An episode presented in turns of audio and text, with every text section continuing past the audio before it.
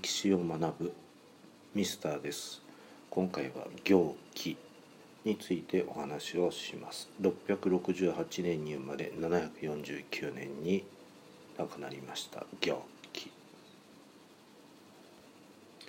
聖武天皇が国分寺や国分二寺の建立を命令したのが741年。そして大仏の造立の命令をしたのが743年。そして行基が亡くなったのが749年、えー、彼の活動期がかぶさっているということが分かりますね。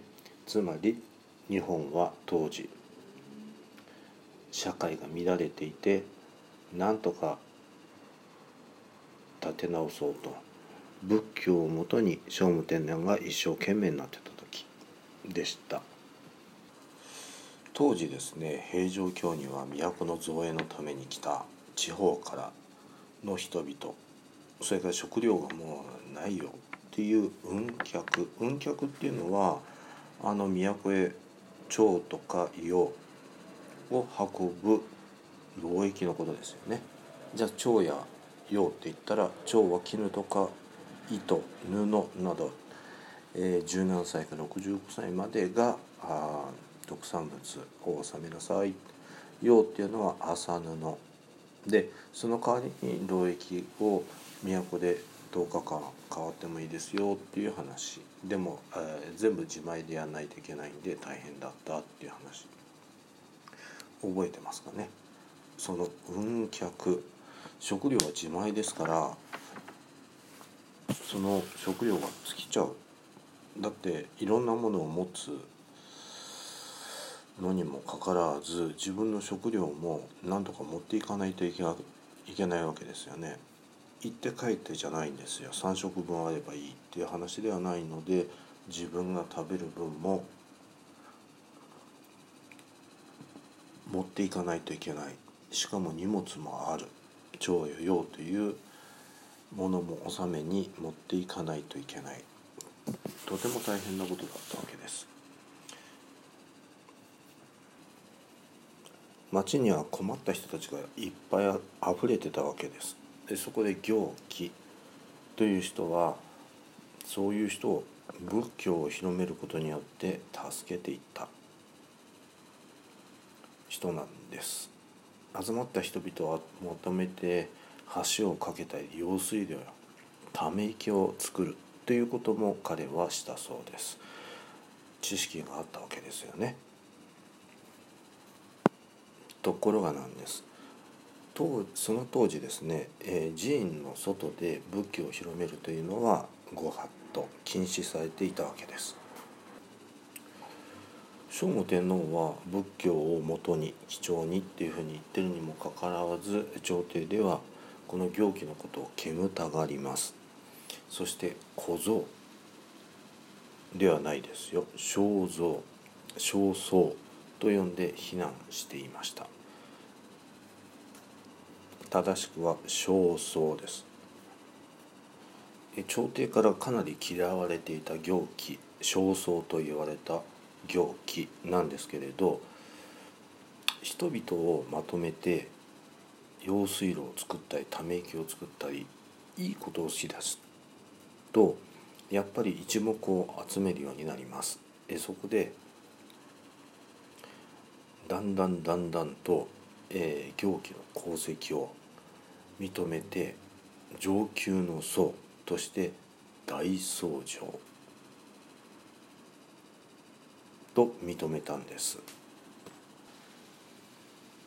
東大寺の大仏作りにも協力してもらったた行基745年のこと大僧正と最高位の地位を与えられたんです。やっぱり下積みって大切ですよね。下積みって大切ですよね。いつも舌を噛んでしまうんですけれどやっぱり舌が短いのか。あの行基のように、えー、人に認められなくてもかわいそうだなと思う人々を助けて自分で社会のために貢献をして用水路とかため池を作ったり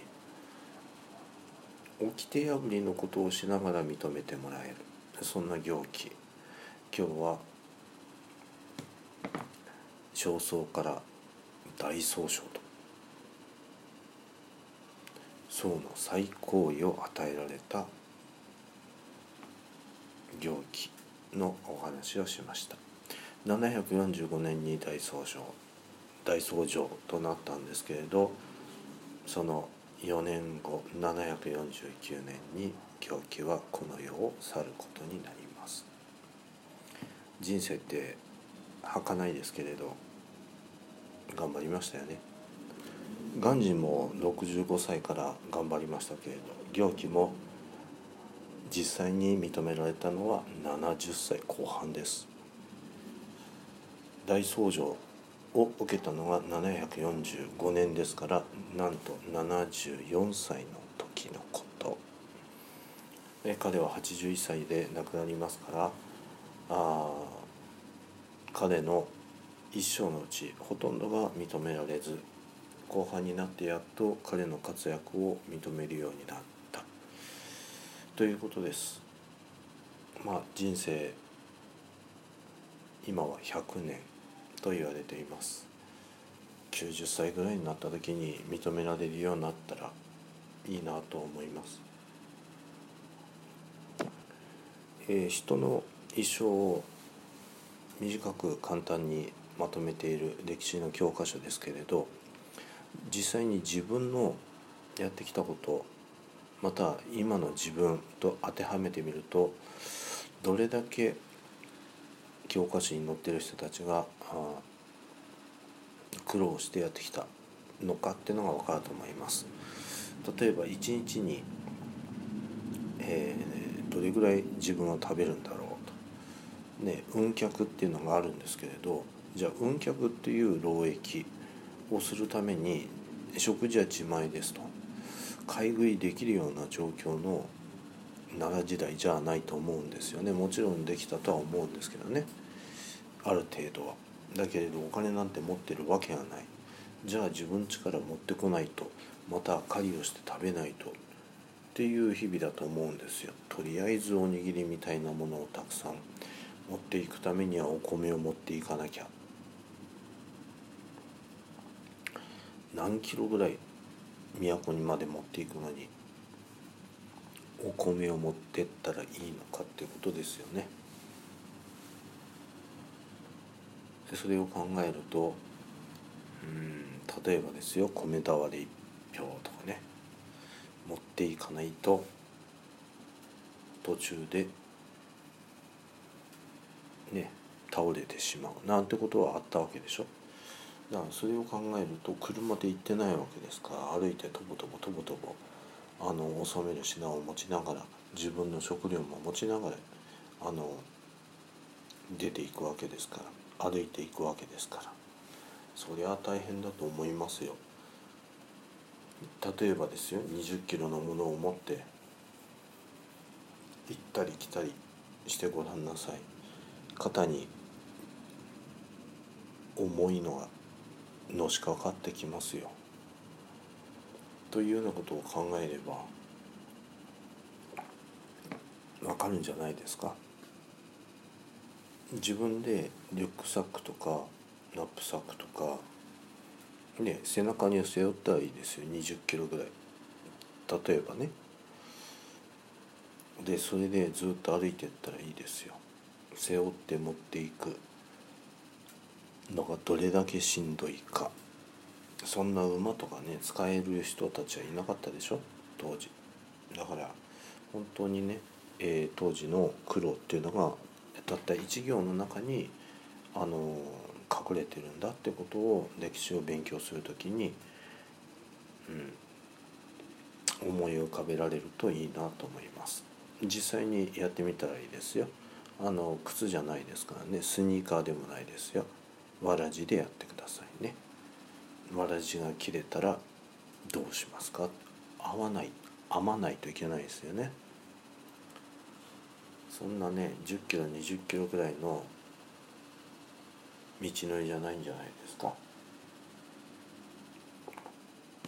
300キロ400キロっていう道を歩く人もいることでしょう。そんな中わらじは縫わないといけない。自分の食料は持たないといけない。税として持っていくものも持っていかないといけない。そりゃ大荷物ですよ。ちょっと行ってくるなんては言えないわけですよ。なのでね皆さん是非、えー、やってみてください。そしたらその苦労が分かると思います、まあ、100キロぐらいちょっとは行ってくるってあの何も持たないで行く人はまずいないと思うんでねせめて自炊のできるものを持ってって確認するといいかもしれませんね。それではまた。